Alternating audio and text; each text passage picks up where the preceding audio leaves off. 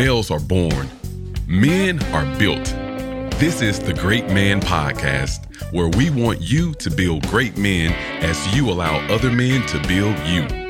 Join New York Times best-selling author Stephen Mansfield, along with seasoned leaders of men, Anthony Flemings and JT McCrow, as we bring a wide range of experience and expertise to help you become the great man you are designed to be.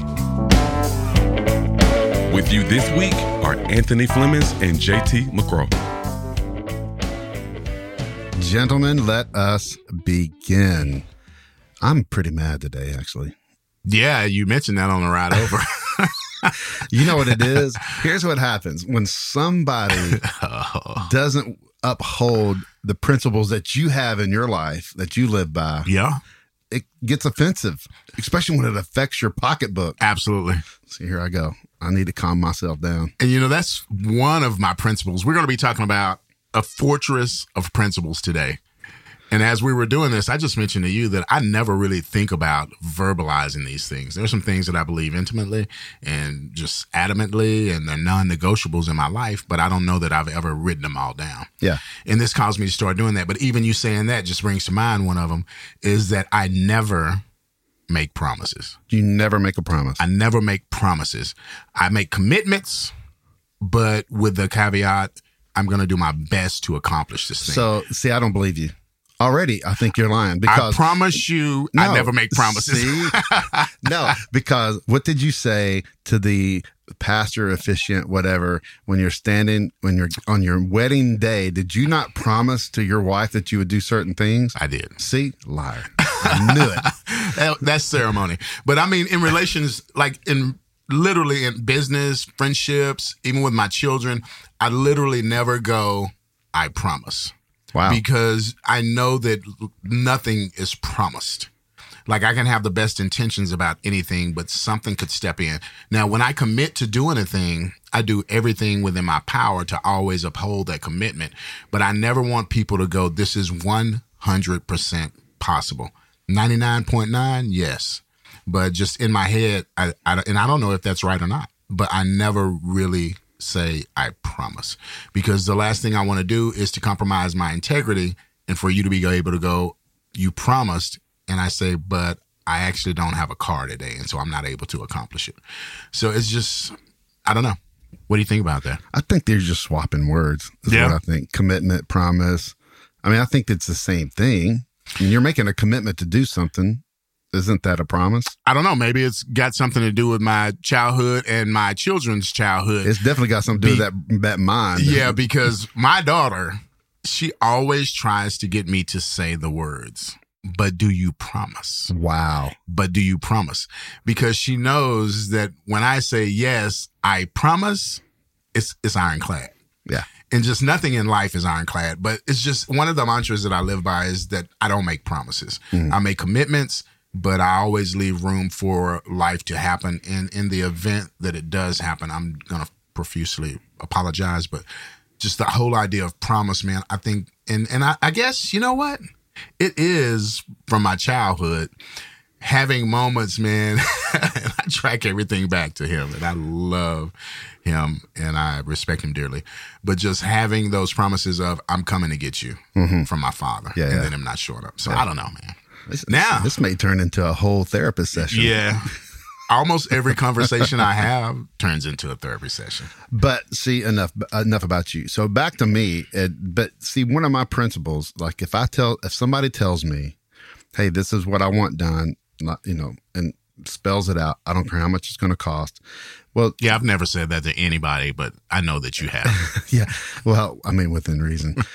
like I, I, there's certain expectations that come with that when I make statements like that. That when I get, when I go to pick the thing up, whatever it may be, that it's going to be done exactly how I I wanted it done, and that I paid money to have it done that way. So when that's not done, it just get it's like that's a principle I live by. yeah. It, almost makes me want to go. I'm never using that person again, ever. So we're talking about vendors right now, just Yeah. so we're not so vague. Oh yeah, yeah. about sure. what we're talking about. But is, does it make a, a difference for you, JT, the the relationship that you have with, say, said vendor? uh, rather than having no relationship? Is it history that you've had with them and opportunity that you've given them? And Yeah, then- sure. So all those things matter, man. So Yeah. there's more playing into it because there's a disappointment on a on a deeper level than just hey, this was supposed to happen business wise and it didn't. Yeah. So Yeah. it depends because, you know, some people you can just write off. I'm never using them again. I'm not in relationship with them. It's completely transactional. Yeah.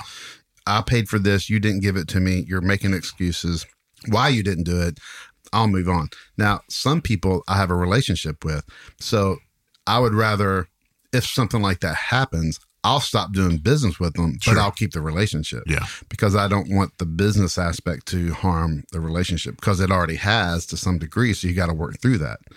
So, I think you just added value to my first non-negotiable though. Because had he not promised, oh boy. I don't know if he ever said promise. he did. I'm just saying that that's an assumption on It my is. part when, Yeah. whenever there's a conversation as direct as it was. Yeah. Because services are contractual. Uh, Sure. Hey, I'm giving you this Yeah. for you to give me that. so there's correct. an implied promise. Yeah. So the question then is as we continue this conversation, is it right for us to hold other people to our own set of principles? Is it right? I'm going to say that it is normal. Yeah. I don't know that it's right or wrong. And the good thing is, is when we set these safeguards for ourselves and don't actually adhere to them ourselves and mm-hmm. expect other people to adhere to them. So that's a whole nother conversation. But I think it's a natural like suspicion that people would behave similarly to your kind of non-negotiables. But if you think about it, it's kind of foolish too. Yeah, it is because it, I do think it's part of some relational issues that that that arise. You know, because I'm holding somebody to something that I live by. They don't have the same experiences. Absolutely. They maybe not even have the same worldview, which is, by the way, one of the most important It is. aspect of coming up with your principles that you live by. What is your worldview? yeah. because your worldview will determine a lot of things. Meaning, if I have a Christian worldview, which I do, then there's already principles set in place for me that I can either agree with or not agree with. But if I have that worldview, I should agree with them. And there is some expectation by me that you already agree with them too. That's correct. yeah. As simple as the Ten Commandments. Yeah. I mean, we can take the 10 suggestions, the 10 commandments. Back in the day, it's that we know what it actually means is the 10 statements. Bible doesn't really say commandments, but the 10 statements is is that I follow those because I have a Christian worldview. Now, some would say, well, that's just typical. I mean, don't kill, don't steal, don't commit adultery. Well, yeah, everybody can live by those things. That's not has nothing to do with the Christian worldview. I beg to differ. That's where our we got our views from was Yeah. the Christian worldview, and we just happened to uh, reap the benefits of it. So there are some things that are in place already for me, and it uh, actually gives me a guide to where if I don't match up with something that this worldview says I should have, then I'm not expecting Scripture to change. The expectation is that I change. Yeah. And so that's where worldview. Now, if you have a, a different worldview, then your your personal beliefs and your personal values should follow that worldview. If we're people of integrity, You know, it's funny that what you just said kind of marries itself to the original statement when you were asking, is it right to expect the same kinds of principles or non negotiables out of people that we have for ourselves? And even in the context of being Christian, you know, I talk to guys a lot of times, and not just guys, but people, Christians, when they have this expectation that those people that hold no value to the word of God would behave as though they do. yeah, they're like they're shocked. Yeah, they are shocked, man. And you know, so they are expecting a thing out of someone else that they find no value in. So why would you expect it out of them? Mm-hmm. And so even for us, as we talk about these things that we intimately live by, it is extra disappointing when we don't see it in someone else and it really pisses us off. But you know, you ask a great question. Is that fair? Is Mm-hmm. it fair when we identify those things in other people? Or is it something that we have to be intent on just living out ourselves and showing other people the value and the principles that we live? Yeah. And it always comes with the uh, what's the outcome of living these personal beliefs and values. Yeah. And that's where people say, okay, we went through the same exact thing. You, however, seem to navigate it and come out on the other side much better than me. Sure. So, what did you do? And that's where, when our personal values and beliefs are tested by life, that's when we should kind of take inventory and go, okay, maybe I need to change this because it didn't add the value or it didn't perform like I thought. That's where these things are are tested, and that's why, you know, I'm I'm I'm big on not saving people from suffering, and I, I don't mean to do harm to people.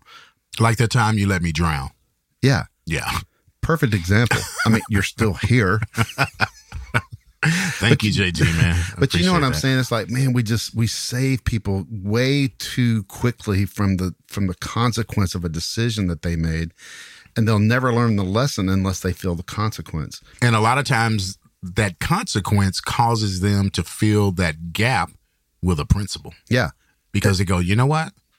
In life, because of what's happened here, that's correct. this is what I think I'll do. And that's why the importance of, of having, a, and I love the term fortress of principles, meaning that this is unmovable, this is unshakable, that people can, you know, I may get into a war, I may get into a battle, I may storm a hurricane, whatever may come my way, but I have a fortress that's unmovable. I love that visual. Yeah, if everything else fails, this thing right here is unshakable. Yeah. I was in Peru um, a couple weeks ago and I made a comment that, you know, a lot of people build houses on sand. And so when storms come, it falters, it falls apart. So really, you're just building sandcastles. They look beautiful. I, we have a friend, a mutual friend, that's a great artist, and he on social media a couple weeks ago he posted. He's on his honeymoon, and they, he posted this sandcastle that he built, and he's just ridiculous artist, uh, just by himself. And I looked at that thing, and it was like, oh my gosh! I wonder how long it took to build that. I mean, it was Intricate. stunning. Yeah. And I, then I had the thought, it'll be gone tomorrow. Yeah. The wind's going to come through. Yeah, There's the water's tide's going to rise. Yep. It's coming. It's going to be washed away. And I think a lot of us, especially men in this culture, that there's so much confusion, even what a man is, that we're building a lot of sandcastles, hoping that the storms don't come. Mm. But when they do, there's total devastation and destruction. And then we blame the storm or we blame the life circumstance without looking at how we built.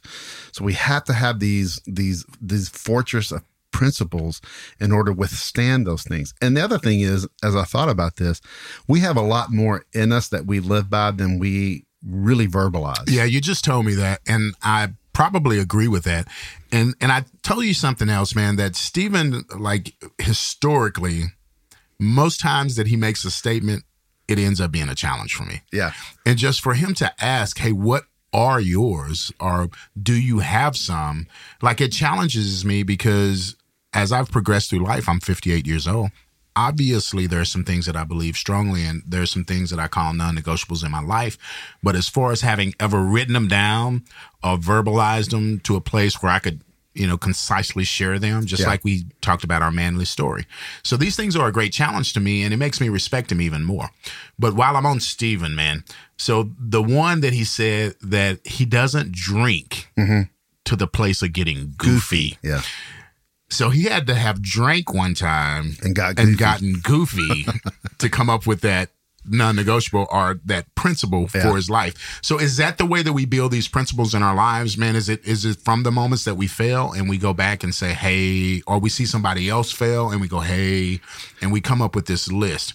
So in in this context, these failures that we see and we you know tie to ourselves th- even those failures have value because we can go back and go hey i'm gonna put an ebenezer in the in the in the desert here where i can track back to this moment right here and never behave like this again is Yeah. that true or false I do. I think it's somewhat true. I- I believe that these things that we build, these values, these personal beliefs, these principles, they come from our own pain, but they also, what you just described, like I did something, it hurt, or Stephen, I drank too much. I got goofy. I looked goofy in front of people. That's not what I want to portray about myself. I want to be more way more control.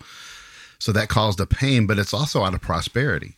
So prosperity is also a teacher as well because mm. with and and a lot of the times we will look at others' prosperity and go, "How did you do that?" And we'll look at our personal pain. And that's great because we we don't give ourselves enough credit when when something goes right. It's almost like it was supposed to. Yeah. Or it's like, how did that happen? You know? So I do think that we we look at our pain, what what are the decisions we've made? Because these principles, these values help us make the our life decisions. It's not the other way around. What you believe, your worldview, your personal beliefs, the the things that are deep inside of you help help you make the daily decisions. Yeah. Our decisions don't create our beliefs. Now they can again from the pain of it. Say can, that again. I said our decisions don't create our beliefs. That's our, our beliefs create our decisions. And see that's incredibly telling right there because I see this happen a lot in our conversations, man. That a lot of times you are speaking from a positive, mm-hmm.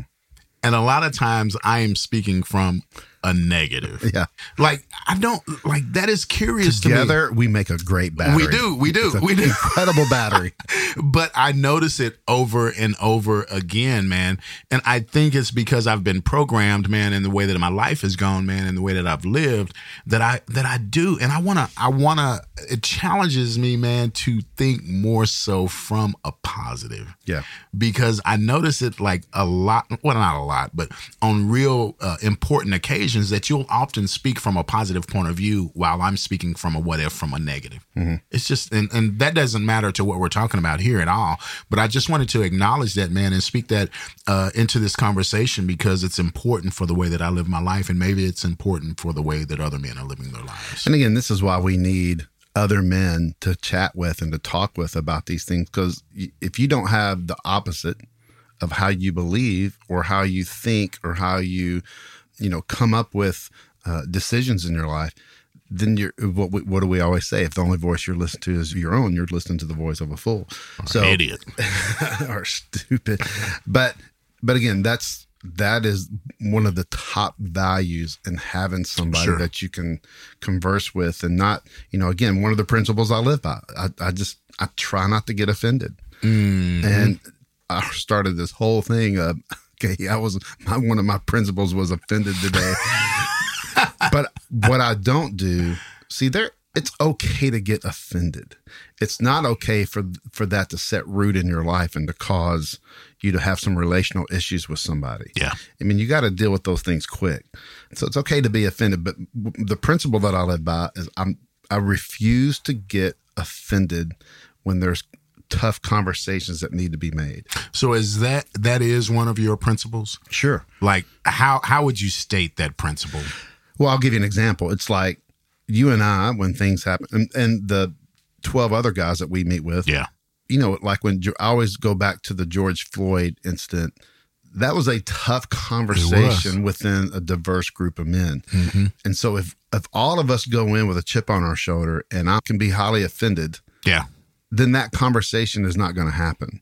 So we reap the benefit of an incredible, con- of not just one conversation, many conversations, because you guys have accepted my principle of you cannot be offended during these conversations because if somebody asks a question they're not asking to get something or to do something to you they're actually trying to get something out of you that they don't have yeah. and they see that they need that way of thinking yeah. So that's again that that's a principle that I think benefits friendships, benefits relationships. Every when, relationship. When we say I'm I'm going to try. Now that doesn't because um, you know the one person that we typically get offended with the most is the one we live with. Absolutely. So it makes it harder. You mean our kids? Yeah, our dog.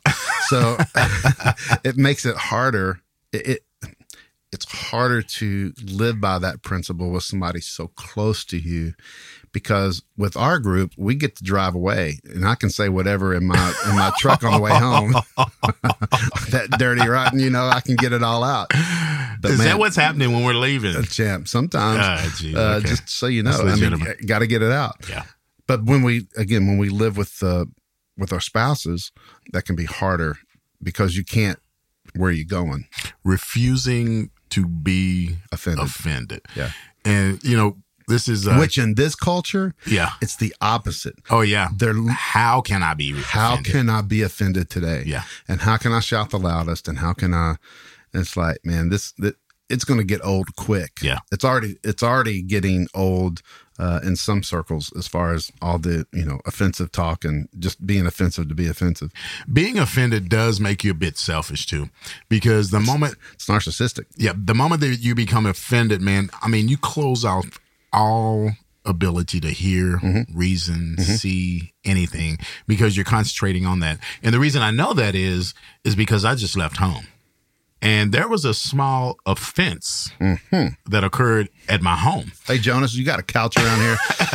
Gonna, And- this is and going to be a counseling session. I can already tell. And it's so funny, man, that there's this thing that that's a problem for me, and every time it pops up, it's a problem. And my response to this thing, I'm being vague, that what I do each time that I find myself offended offends my wife. Mm-hmm. And so I, I'm going to be open. I'm going to be open. So I like tidy, As in neat, tidy and neat tidy and neat. like I would have done well in the military, everything in its place. And my wife, in this aspect, is a little more of a free spirit. Who was in the military, by the way? She was. And- that is, dude. I have never ever thought about that, man. And so when she comes in, she'll drop this here and drop this there and drop this here and drop this here. And generally, it doesn't bother me at all. And I told her something in the midst of this conversation this morning. You do plenty of things that I don't do. So I'm okay with the fact that I do plenty of things that you don't do.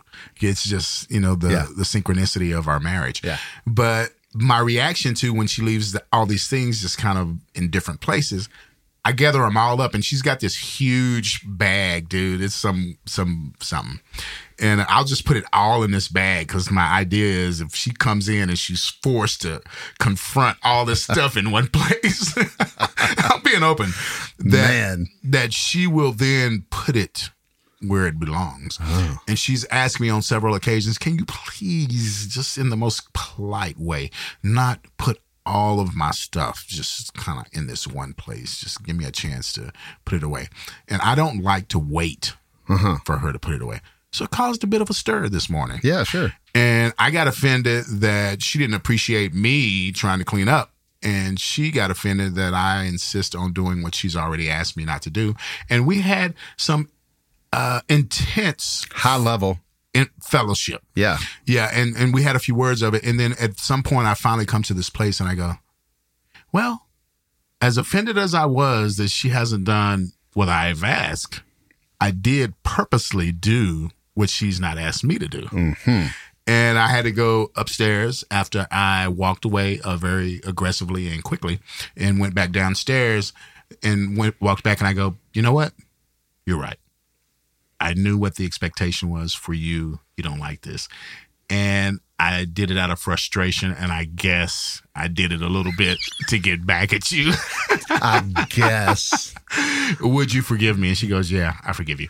But just, I just want to confirm in you, man, that offense, man, does make us make some decisions and act and cause us to behave in some ways that we traditionally would not. Yeah. If we were thinking clearly, man, it is a monster that will take over us and go, you know what? Yeah. And we'll just do it. So that's a good principle, man. Now, where I fell in this principle, because we can have principles and we should live by the principles, but there are going to be times where we fail to live up to the expectation that we have in ourselves. Right. So it's like when the time that I get offended the most is when it's out of my control. Mm. So I, I I don't control the situation, and therefore You break your own principle. I break my own principle because now here's the here's the crazy merry Hence, you shouldn't make promises not to break your here's own the principle. here's the crazy merry-go-round that I get on is that I'm offended because I know the answer and I'm not asked or allowed to to, to participate in the way that I know that I can solve the issue. this feels personal. I'm I'm just saying in general, No, I'm joking. yeah, this is so I am a control freak. I understand that about myself. No. I, I love being in control. I hate being controlled, even by my own thoughts when I know that they do me harm. and laws and, And- oh, life, yeah, absolutely. and political parties, Yeah, absolutely. and ideas. Everybody gets on my nerves, and if they would just listen to me, this world would be a better oh place. my gosh, I could solve so many issues so fast. Yep. But that's the way that what I just said is the way that we actually think, It is. But it's not correct. It's not. it's not correct. And so therefore we have to have, you know, these principles, yes, we have to live by them. But they up are for you. but when we come up against them, we have to remember that it's it's, it's a fortress of principle. It's not a the foam of feelings, so to speak. right? It's not this foamy, you know, feelingy thing that okay, I'm going to give into that because it's just more comfortable Yeah. in this moment and I'm going to allow the, my feelings to make the decisions. Typically, feelings are not a great decision maker. They're liars. Yeah, it's it's They're valid, but they're liars. it's almost like you know I have a one of my dear friends who listens to this podcast is a pilot, and we were talking about an accident. So whenever there's a an airplane accident, he he can get the report and just kind of look at it. And we were talking about this particular airplane crash that involved seven or eight people, and they all passed. And he said it was definitely pilot error, and he said he wasn't trained in instruments as much as he should have been hmm. to fly that many people in bad weather, so forth and so on. And I thought, man, a lot of times we do that because one of the main things about learning how to fly with your instruments is you trust your instruments no matter how you feel. right. Because you could be doing a nosedive, but you feel that you're not. Your instruments are actually telling you that you are, but you don't feel it. So we have we have this battle to go by our feelings and not what we actually see. And that's exactly what happened in this plane crash. They were nosediving right after takeoff, not seven or eight minutes after takeoff. They were on a nosedive, Yeah. bad weather. He didn't know enough to trust his instruments. And I feel that that's what happens a lot with us is that when we don't live by a set of principles, but we live by the this feeling. Now, I'm not saying a gut. Sometimes these gut feelings that we have, it's like, okay, I just got a gut feeling that I shouldn't do this. Now that's different than when I'm talking, you know, we just go by our emotions or our feelings. Yeah. Now we have to have this fortress of principles to guide us and to help us make the decisions, even when it doesn't feel right. So what's what's in your fortress? A couple things that are in mind. Uh, I mean, I say some of these quite often. Going back, let's revert back to because of my worldview, there are certain things, and- and because Stephen said, you know, these can be just not principles, but sometimes they're rules that we live by. Sure. It's another way to say it. So again, the Ten Commandments are a great foundational. If we're going to have any type of society that we can live in, you got to have these the principles that are in the Ten Commandments are pretty good, right? don't kill, don't steal, don't commit adultery, don't lie, don't bear false witness, uh, don't have any other gods before me. Now you could take that one, and go, ah, you know, Don't could, don't take your friend's wife. That's a good one. that was weird. That, that I mean, that's one. Don't take, don't covet your friends. Yeah, Yeah, don't mean- covet. Okay, yeah. Yeah. that got weird fast. Anyway. I don't know why. just my mind the way it works. I don't know. But so so so set those aside. And it's like I have a principle that was taught by my dad.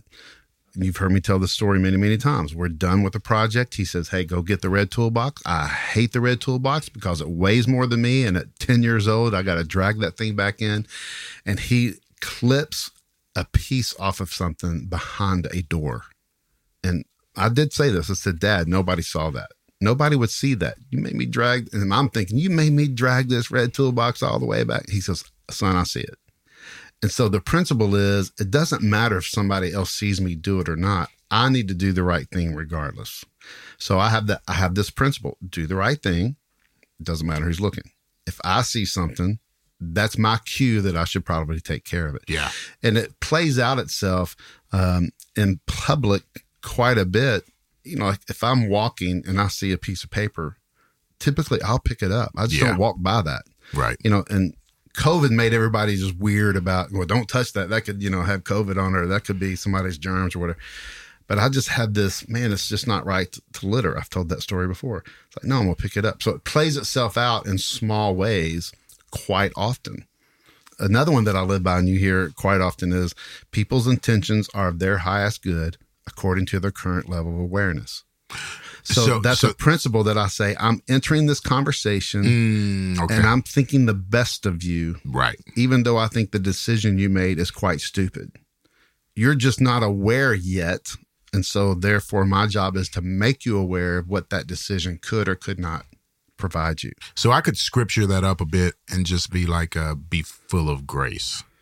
Because that's what you're exhibiting when you let someone say and do some things that seem to be pointed at you, but you Yeah. try and look into the situation and go, but I know that at this moment, I'm going to give you credit for behaving in a way that is your best intention Yeah. in this moment. You're trying to help somehow. That's correct. Yeah. And I can't help unless I have that attitude. Mm-hmm. Another one, and my guys that would that work for me, you know, they they know this one by heart. When somebody comes up to me and says, "Hey, is that going to be easy or hard? Is that hard to do or is that easy to do?" And I go, "That is the wrong question.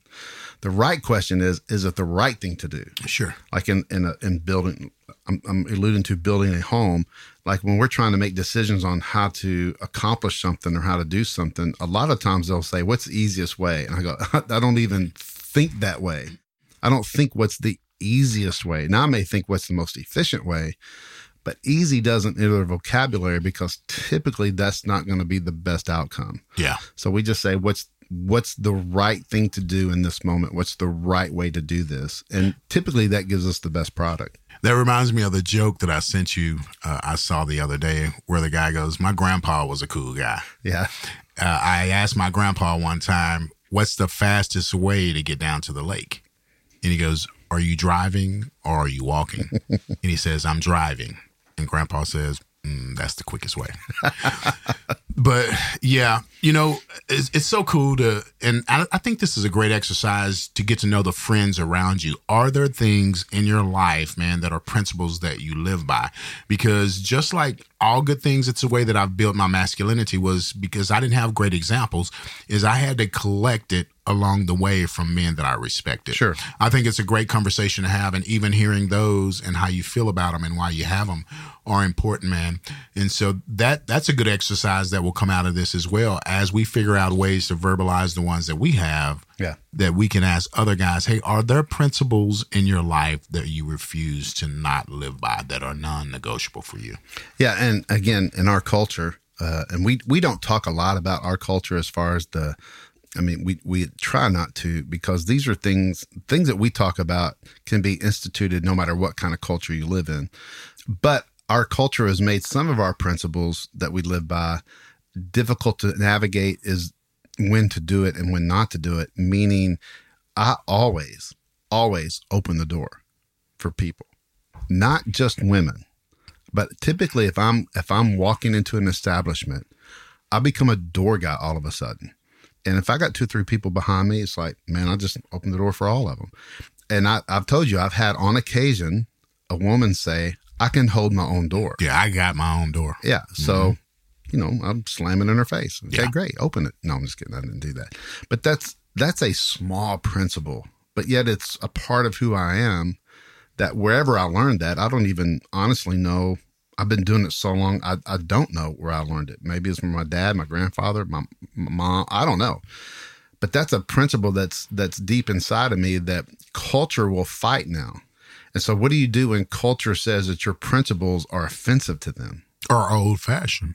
yeah, what do you do with that? Yeah.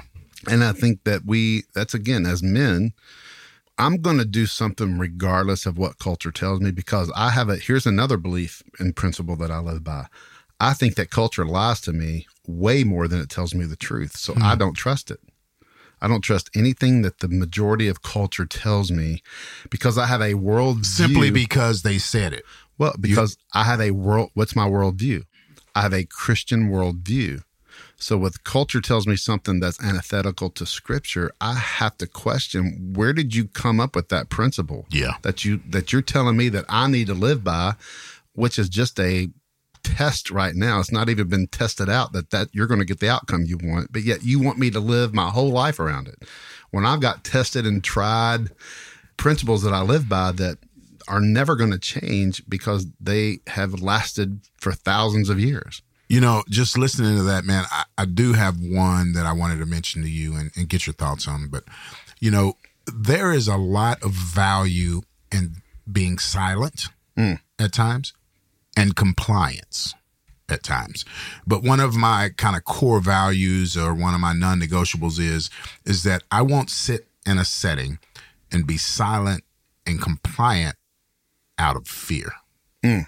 Because I've done that before and regretted it every time.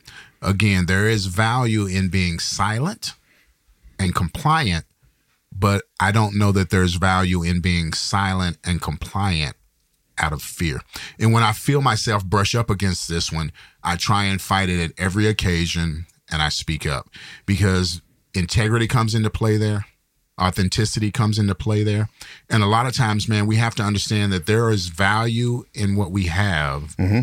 In any setting because I'm always up against MBAs and these, you know, seven, eight year degrees, and I'm a high school graduate, but I'm in situations where I know that this particular thing is possibly a bad idea. And when I withhold that, I feel like that I'm not being honest or authentic. But a lot of times in the past, I had held it and become silent and compliant out of fear. Out of fear in that you didn't think that you measured up to what they had. that or just is what's this going to do with my career path? Oh, yeah. Are people going to, you know, hold this against me in the future? Is this going to cost me money when it's time to look at my raises? Are people going to get offended and it's going to cause damage? Just all these other things, all these possibilities.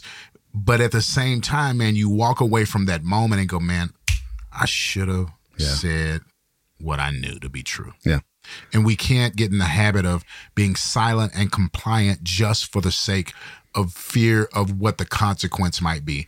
Like we have to have some things in our life. If we are sure of them, we have to have the confidence to be able to share them. And that's one that I really practice in my life is I don't want to fall silent and be compliant simply because I fear that I'm out of place in a Yeah. situation. And culture is really trying to do that right now. It is. Silence people out of fear that if you say something, you're going to get canceled, you're going to get this, you're going to get that. Yeah. And again, I'm like you. I re- kind of refuse to do that. Uh, another principle that I live by, and that I'll show you in real life right now, is I always try to honor people when on because Scripture says, "Give people honor where honor is due." And just right now, something you said reminded me that you know so something you need to know about anthony is i mean he's very open about his story but he he works in a very um, high-end restaurant steak restaurant that that is i mean how many restaurants do they have totals i mean it's It's it's in the hundreds. hundreds Yeah. and so he's one of the main general managers of the flagship of one of these one of their brands and anthony and he alluded to it doesn't the only thing that he has is a high school education and he got some certificate while he was in prison for being i think uh i think he got uh hang on, i think he Eating all my no, lunch. no no i think he got uh, uh no he got perfect attendance. Anyway.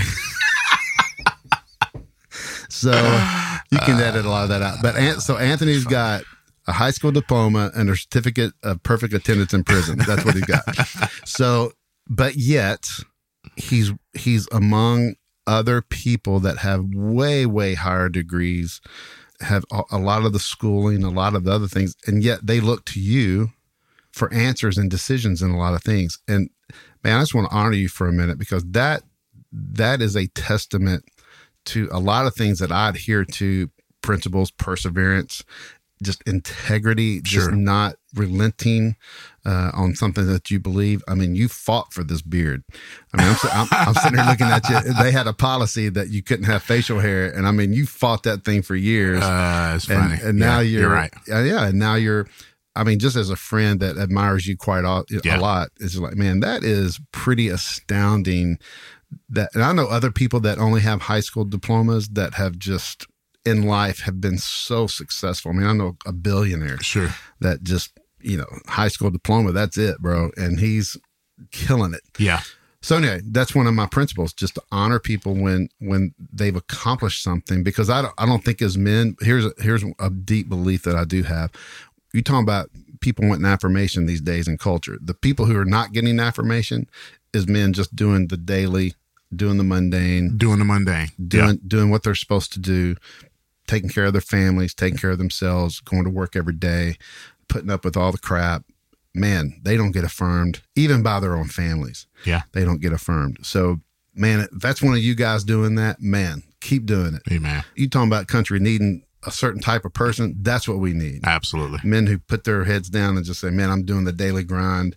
And I don't care if I get affirmation or not. I'm still doing it because it's the right thing to do. Sure. So again, these principles that we're talking about, you know, I I would as a, and I would suggest as kind of a um, not homework, but as a a really good thing to do is maybe during your meditation time, you know, kind of sit down and write a few things out that you live by naturally. Mm-hmm. You've you've never really put it to word, but you just it, it's like whatever you tell your kids.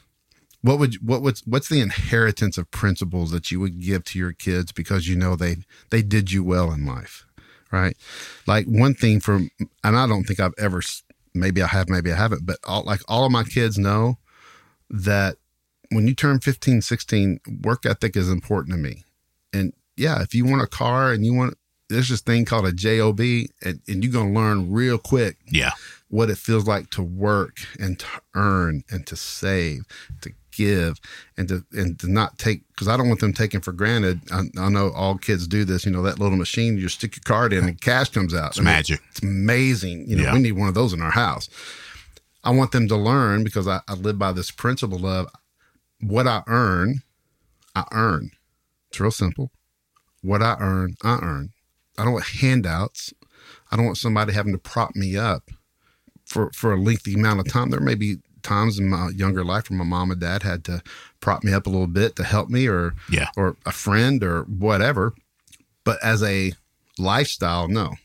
You know, another little as I'm sitting here thinking, another little principle. My my poor daughters, uh, Jonas knows this all too well. Is uh, I was talking to my 15 year old the other day, and she was talking about a boy that she liked, and she goes, "And Dad, he's going to take you out, you know, for dinner or for coffee because a principle I have is you're not taking my daughter out anywhere until you take me out. We're going to have a conversation.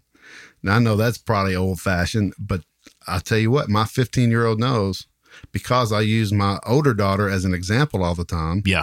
Like, do you like Jonas? Yeah, I love Jonas. Okay. He went through the same process. He took me out first because it weeds out all the weasels, right? It weeds out all the guys that are just, well, I'm not going to ask him out. Well, then you ain't good enough for my daughter Yeah. right? So again, these principles that I we talk about all the time without realizing that we talk about them. Yeah. And we repeat them to our kids, we repeat them to our family, we repeat them to ourselves, our coworkers or whatever. But as an exercise, man, I would just sit down and just in, during your meditation time and journaling and just write out, man, what are some of the principles that I live by that I would love to pass down to my kids and make sure that they understand these things. Do you like that? I do. And man, I just like personally dealt with that situation about a boy being interested in my daughter and Oh you know asking a question, you know, can I take her to the mall and blah blah blah. And I go, I'm not gonna even address that with an answer because I don't even know who you are. Yep. So until I do know who you are, you can answer that question for yourself because it's just it's just like bare minimum. It's like somebody just supposing that they could walk in your house without knocking on the door and you don't even know them. Like you're going to you're going to take a family member that is literally in the collective most important group of people in my life mm-hmm.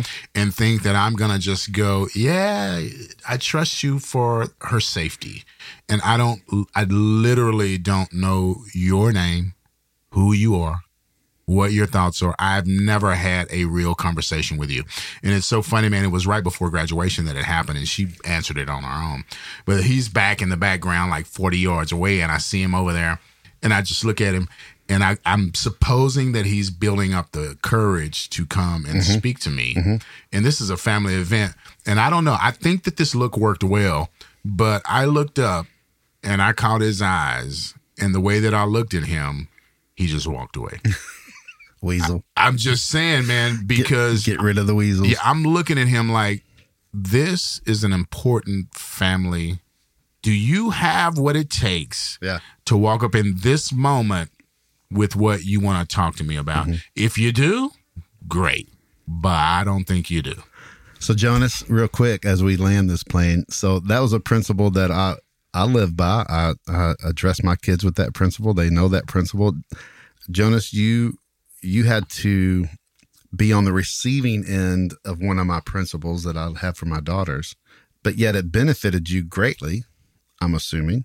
So, what about you as the as the on the other side of having to live by a principle that I set in place for my kids? How did that affect you in the way you thought about me? Well, I was a good bit younger, and I think being the age I was, I thought it was, I probably thought it was ridiculous. Um, It's fair. It's fair. yeah, and Which I which made me think it was right, by the way.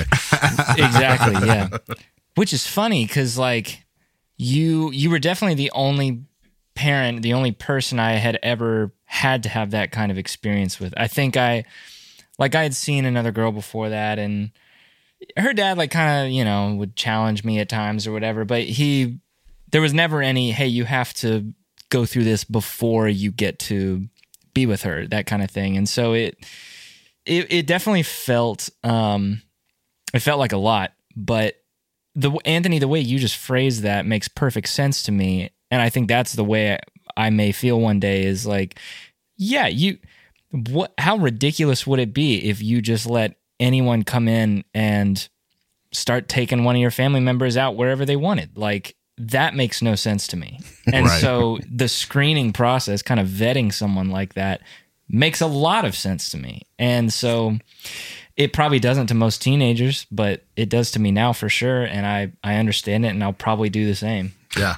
Jonas, bef- before you back jump back in, JT, you are not only a new father, mm-hmm. but you are an experienced dog father, yes. and you have one, a dog named Honey. Is that right? Yep. And she's sleeping on your shoe right now. so, Honey, just think about Honey as insequential as this is.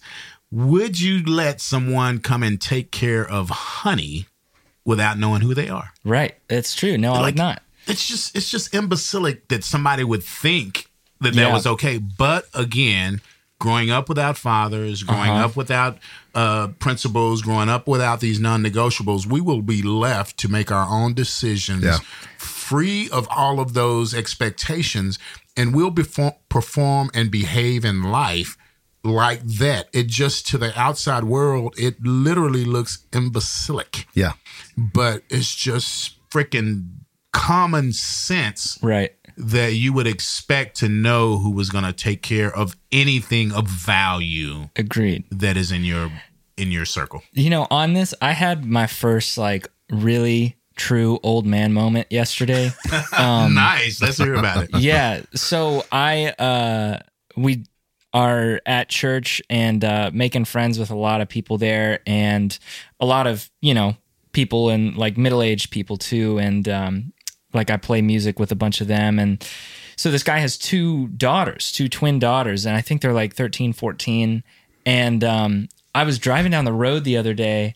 It it was kind of a busy road here in town and on the side of the road where there's no sidewalk just grass i saw the daughter walking with a guy her age and the two of them were walking down the road and i was like whoa wait a minute.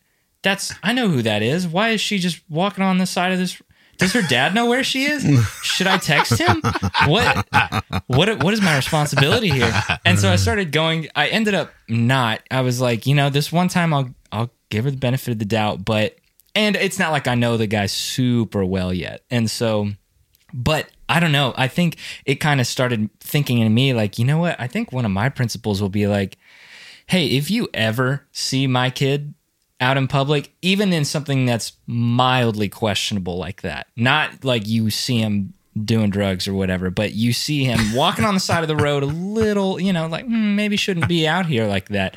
Text me, call me, Yeah. anything. I don't care. Absolutely. And like, I started feeling like a, a real old man in that moment. No, you see, let me, let me rephrase your statement. You felt you you started feeling like a very wise man. Well, that's true. Yeah. Yeah. See, Was she wisdom alone? takes in. Yeah. She, huh? Was she alone? But she was with, I said she was with that one guy. Oh yeah, I'm calling. And was she nearest the street? Ooh, good question. See, th- oh, you talk See- about old man thinking. Yeah, it's like- because that's, 'cause that's he the better first be thing on the they- he better be on the street side. Uh-huh. You better take a car from my freaking dog, you loser. So I went through that little exercise because the principles that you live by do have lasting effects on people. And so here I had a principle, and it could have been out of fear. I mean, I, I understand that, that it could have been, you know, because the one thing that I did tell Jonas and I made uh, for sure that he knew when he was out with my daughter that I held him to a level of responsibility for her as if I were there.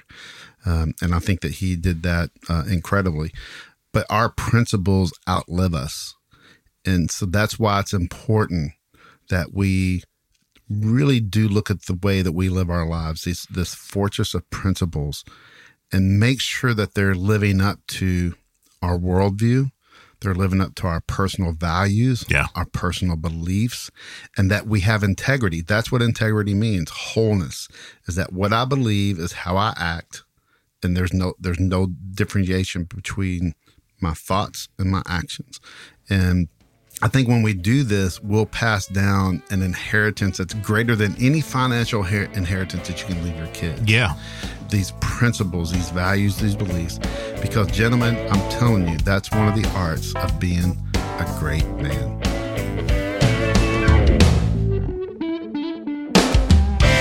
To join the Great Man community or to book Stephen, Anthony, or JT to speak at your men's event, go to greatman.tv.